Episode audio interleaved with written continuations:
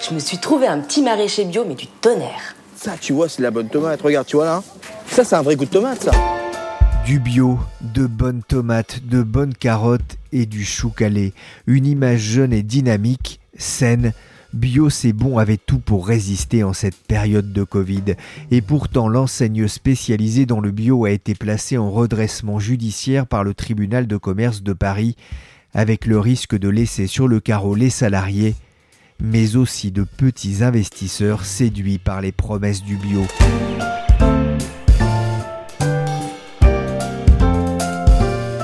Je suis Pierrick Fay, vous écoutez La Story, le podcast d'actualité des échos, et on va essayer de comprendre pourquoi bio c'est bon et dans les choux, en espérant pour le groupe qu'il n'y ait que les carottes qui soient cuites. Biologique, ce que je veux c'est bien manger.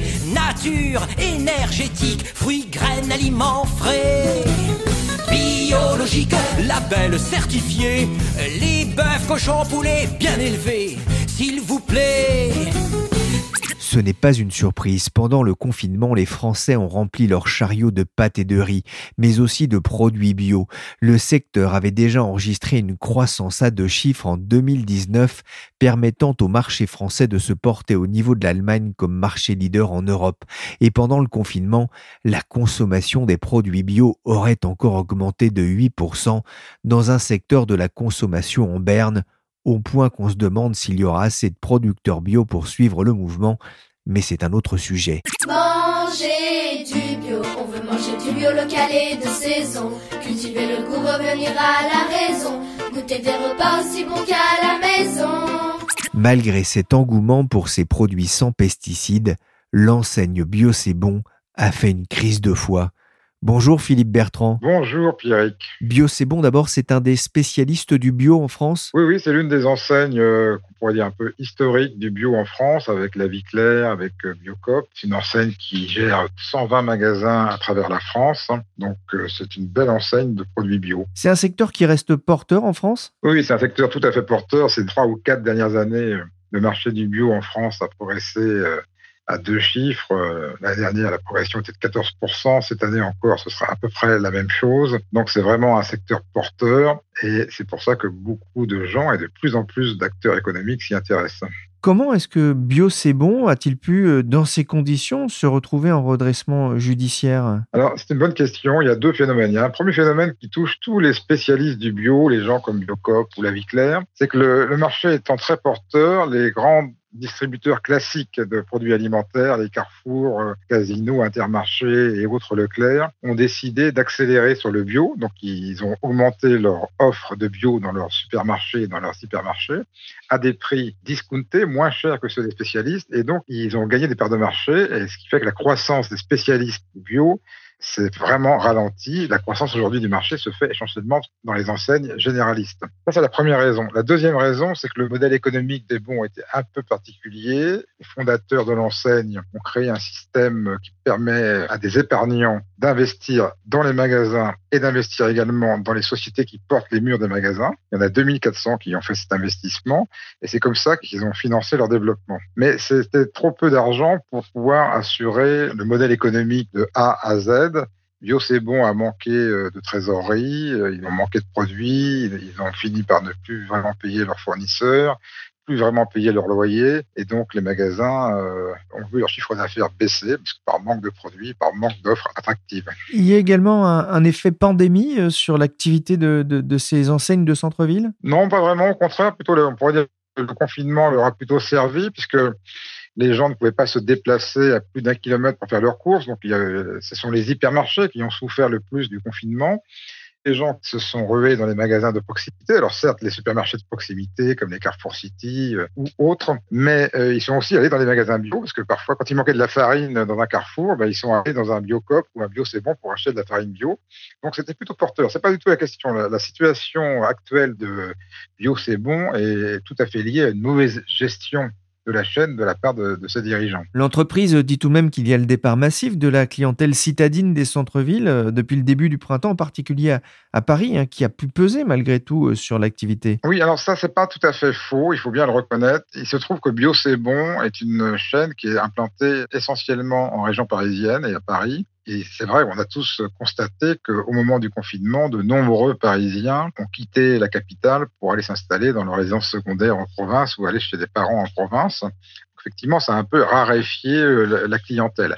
Malgré tout, il restait une clientèle et je pense que c'est pas du tout ça qui peut expliquer les difficultés actuelles de Bio C'est Bon. Le premier magasin a ouvert en 2008, le 30e en 2013. Sept ans plus tard, euh, l'enseigne est à la tête de 158 points de vente, dont 120 en France. Hein.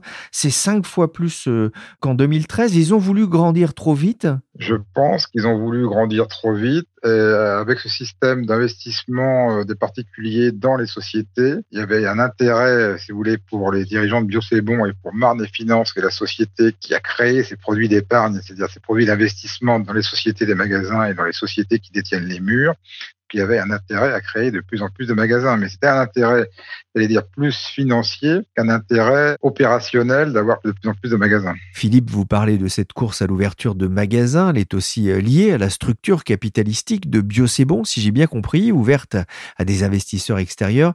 C'est en effet une enseigne assez particulière? Oui, c'est un cas particulier euh, tout à fait notable. Il y a peu d'entreprises qui ont été développées grâce à l'investissement de particuliers. La situation actuelle est quand même pas très bonne il faut bien le dire. Bio, c'est bon, c'est mis en redressement judiciaire. Ils ont un passif d'environ 200 millions. Sur 130 millions d'euros de chiffre d'affaires, ils en perdent à peu près 20 millions chaque année. Donc les clignotants ne sont pas du tout au vert. Bio C'est a en effet proposé via la société d'investissement Marne et Finance à des particuliers d'investir directement dans Bio. Ils détiennent 25% du capital et alors que l'entreprise est en redressement judiciaire, ils ont peur de tout perdre. On évalue à peu près 3000 euh, investisseurs particuliers qui sont entrés au capital de Biocébon. Anne-Sophie Vion est journaliste au service patrimoine des échos. Donc, euh, c'est quand même un nombre conséquent. Ils sont plus nombreux que les salariés du groupe, qui sont 1500. Alors, on dit euh, sont des petits épargnants, des petits porteurs. C'est un petit peu abusif parce qu'ils avaient quand même de l'épargne et suffisamment d'épargne pour placer dans ce type de produit.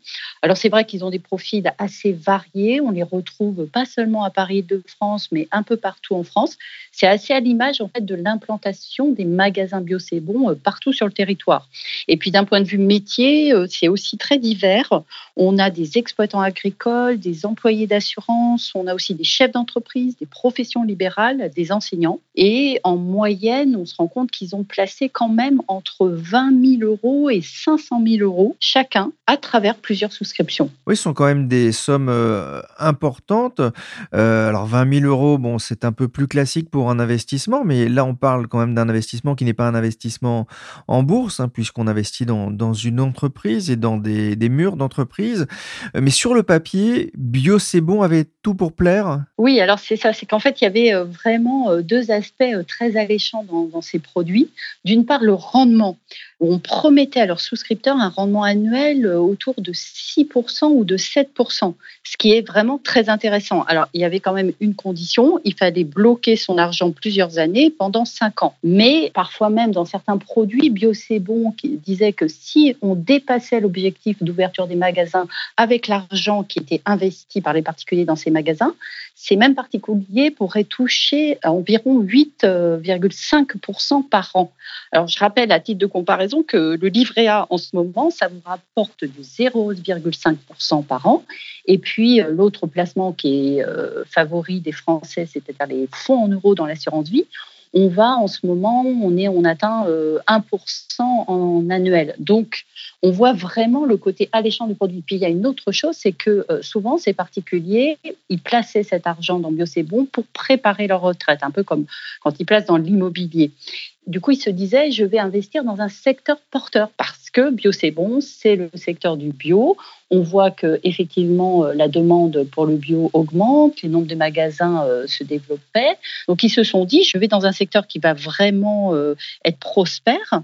Et il y avait aussi un autre aspect, c'est que beaucoup de particuliers euh, se sont engagés dans un but militant. Parce que le groupe bah, il défendait une certaine éthique, comme le respect des circuits courts et des fournisseurs. Ce type de, de structure, c'est fréquent? On ne peut pas vraiment dire qu'on trouve souvent ce type de montage parce que c'est assez complexe, mais euh, ça n'est pas inédit. On l'a déjà vu par le passé, notamment dans des placements hôteliers. Et dans le cas de Bio C'est Bon, ces placements étaient proposés par l'actionnaire fondateur du groupe Bio C'est Bon, c'est-à-dire la société d'investissement Marne et Finance, dont le président est Thierry Chouraki, qui est aussi à la tête de Bio C'est Bon.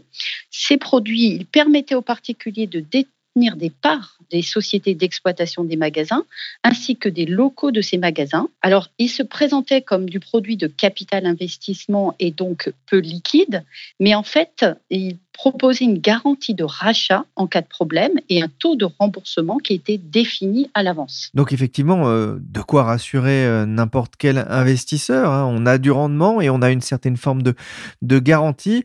Malgré tout, ben, l'histoire est en train de mal se passer. On ne sait pas comment exactement ça va se terminer, mais une association d'actionnaires s'est créée là aussi pour défendre les intérêts de, de ses souscripteurs. Oui, et il y a assez peu de temps. Alors cette association, elle s'appelle Adibio pour Association de défense des investisseurs de Biocébon. Elle réunit euh, précisément ces presque 3000 particuliers, on est je crois 2850 en ce moment. Ils représentent euh, près de 25% du capital de l'enseigne, soit environ 114 millions d'euros. Alors cette association, elle est portée par un avocat, maître Antoine Germain. Son premier souhait, c'est d'être entendu par chaque candidat à la reprise du distributeur et puis, il vise à ce que le repreneur intègre dans son offre les intérêts de ses investisseurs en leur proposant d'entrer au capital de la nouvelle structure dédiée au rachat de Biocébon.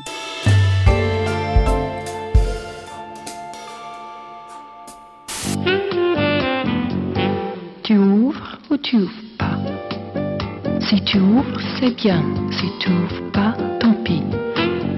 Si tu ouvres pas, d'autres en ont déjà envie. Philippe Bertrand, Biocébon est en redressement judiciaire. De nombreux postulants ont ouvert le dossier de la reprise.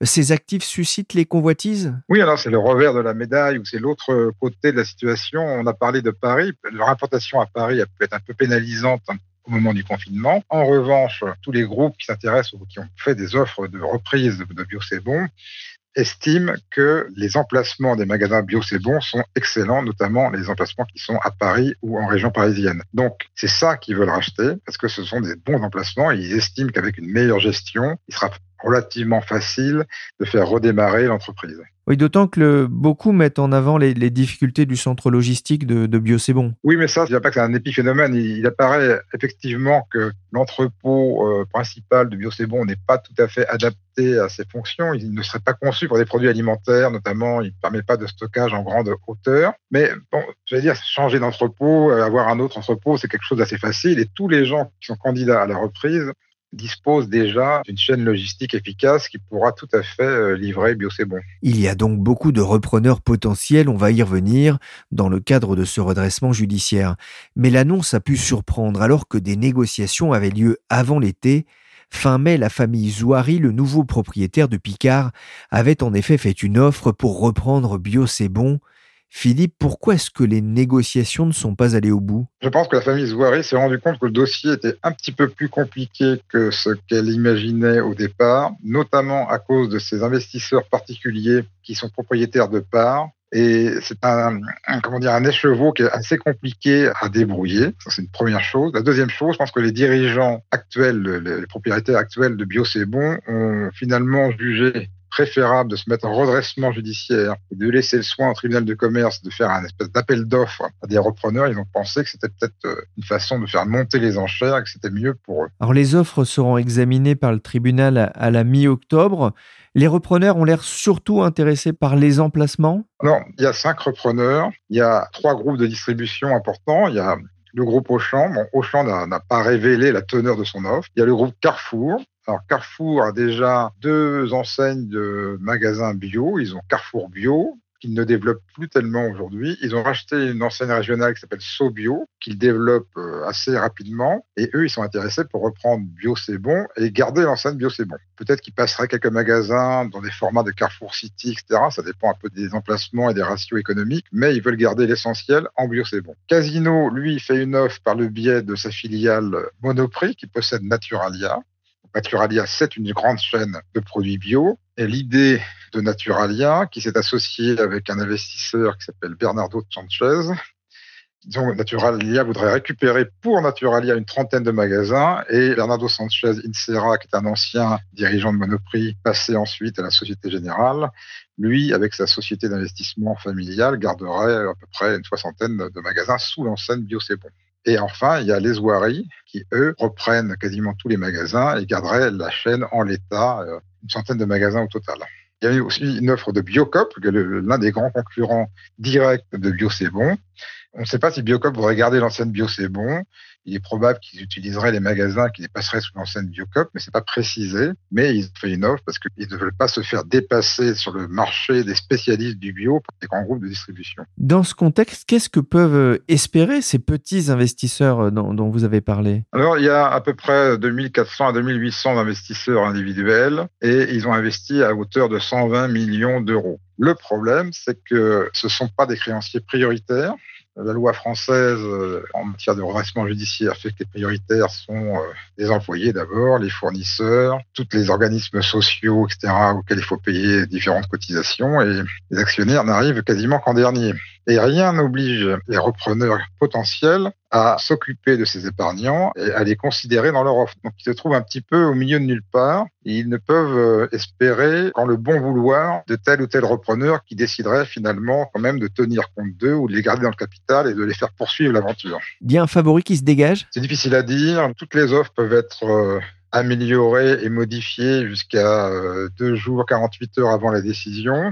Là, il y a une petite bataille de communication en ce moment entre les différents repreneurs potentiels. Chacun essaye de dire qui est le meilleur, qui va garder le plus de magasins, qui va garder le plus de salariés. Et peut-être au fil des jours, pour essayer d'emporter le morceau, euh, les offres seront peut-être améliorées, sont peut-être plus importantes, toucheront un périmètre plus grand de magasins et un périmètre plus grand de personnel. Il y a 120 magasins en France et le projet de reprise ne porte que sur les magasins français. Et tous les candidats estiment que sur ces 120 magasins, il y en a à peu près 20 qui sont dans une situation, j'allais dire, un peu perdue, notamment parce qu'ils euh, ont des loyers qui sont très importants et qui ne peuvent pas être euh, assurés par l'activité de, de ces magasins. Donc il y a quand même des marges d'amélioration possibles d'ici la décision du tribunal de commerce.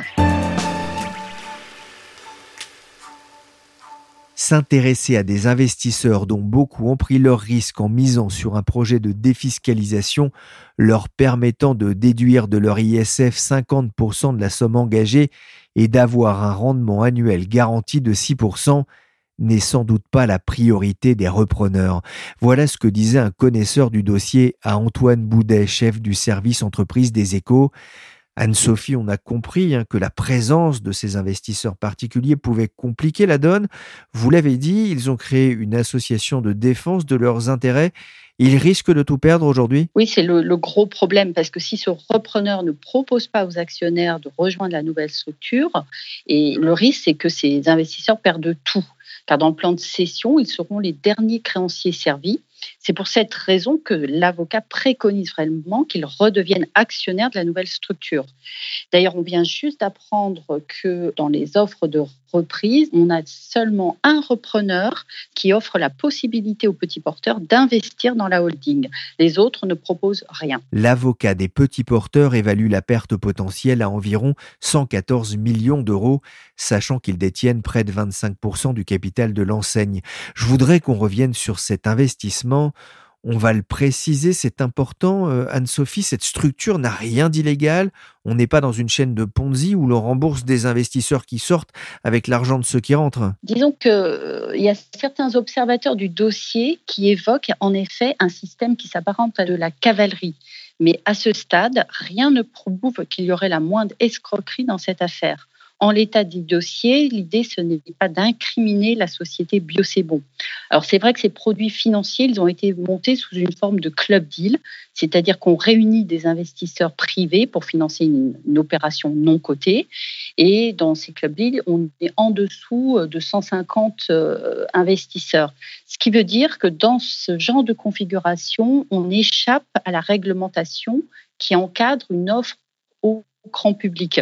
Mais ça ne veut pas dire, en effet, que ces produits sont illégaux. Le problème vient plus de la façon dont les actionnaires ont été incités à investir sur un produit plus risqué qu'il n'y paraissait? Oui, vraiment, ça va être la question parce que ce produit a été principalement commercialisé par l'intermédiaire de conseillers financiers. Alors, assez vite, si les épargnants perdent tout ou partie de leur argent, on va se poser la question sur le devoir de conseil de l'intermédiaire. Est-ce que le produit a été clairement adapté au profil patrimonial de l'épargnant? Est-ce qu'il pouvait clairement comprendre le risque du produit et ses conditions? C'est la question qui va se poser. C'est vrai qu'on insistait beaucoup plus sur le, le rendement hein, qui pouvait euh, atteindre 6 à 7 vous le disiez, hein, c'est des montants qui sont aujourd'hui assez importants avec une inflation euh, quasi nulle. Euh, certains conseillers financiers s'étaient quand même inquiétés de, de, de ce montage? Oui, en effet, certains avaient tiqué sur euh, la complexité du montage et ce dès 2018. Alors, euh, c'était euh, leur association l'ANACOFI, qui est une association nationale professionnelle des conseillers financiers, qui avait alors interrogé l'autorité des marchés financiers à ce sujet. Qu'avait dit l'AMF Alors, dans un premier temps, l'AMF, elle avait alerté en juillet 2018 les conseillers, je la cite, sur les risques encourus à poursuivre la commercialisation des offres du groupe Biocébon sans s'être assurés que leurs clients sont suffisamment avertis des risques. Le problème, c'est que dès décembre 2018, il y a eu un volte-face. Le gendarme de la bourse a estimé alors qu'il n'y avait pas lieu de notifier de grief et décidé de ne pas ouvrir de procédure de sanction à l'encontre donc de Marne Finance ou de ses dirigeants. Merci Anne-Sophie Vion. On a compris que la garantie en capital liée à cet investissement dans Biocébon avait peu de chances d'être effective en raison de ce redressement judiciaire. Et vous le disiez, en l'état actuel de nos connaissances, un seul repreneur serait prêt à faire un geste en direction des 2800 petits porteurs. Merci aussi à Philippe Bertrand, spécialiste de la distribution aux échos, pour ce point sur l'avenir de l'une des principales chaînes de bio en France. La story s'est terminée pour aujourd'hui. L'émission a été réalisée par Willy Gann, chargé de production et d'édition Michel Varnet. La story est disponible sur toutes les applications de téléchargement et de streaming de podcasts. N'hésitez pas à vous abonner pour ne manquer aucun épisode. Pour l'information en temps réel et notamment le suivi du sauvetage de Bio rendez-vous sur leséchos.fr et dans les pages du journal disponibles chez tous les bons marchands de journaux.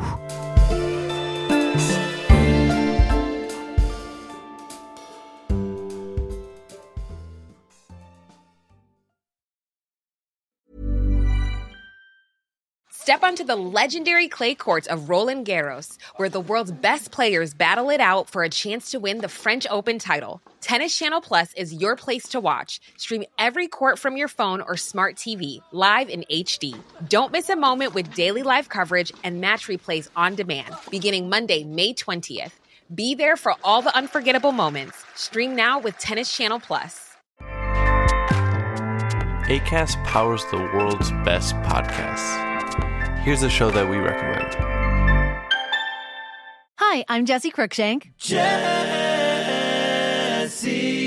Cruikshank. I host the number one comedy podcast called Phone a Friend. Girl, let's phone a friend. Not only do I break down the biggest stories in pop culture with guests like Dan Levy and members of InSync, I do it with my own personal boy band singing jingles throughout. Because it's my show. It's your show, girl. New episodes of Phone a Friend. Yeah. Drop Thursdays wherever you get your podcasts. So work it, girl. Yeah, work it. Okay, that's enough. ACAST helps creators launch, grow, and monetize their podcasts everywhere. ACAST.com.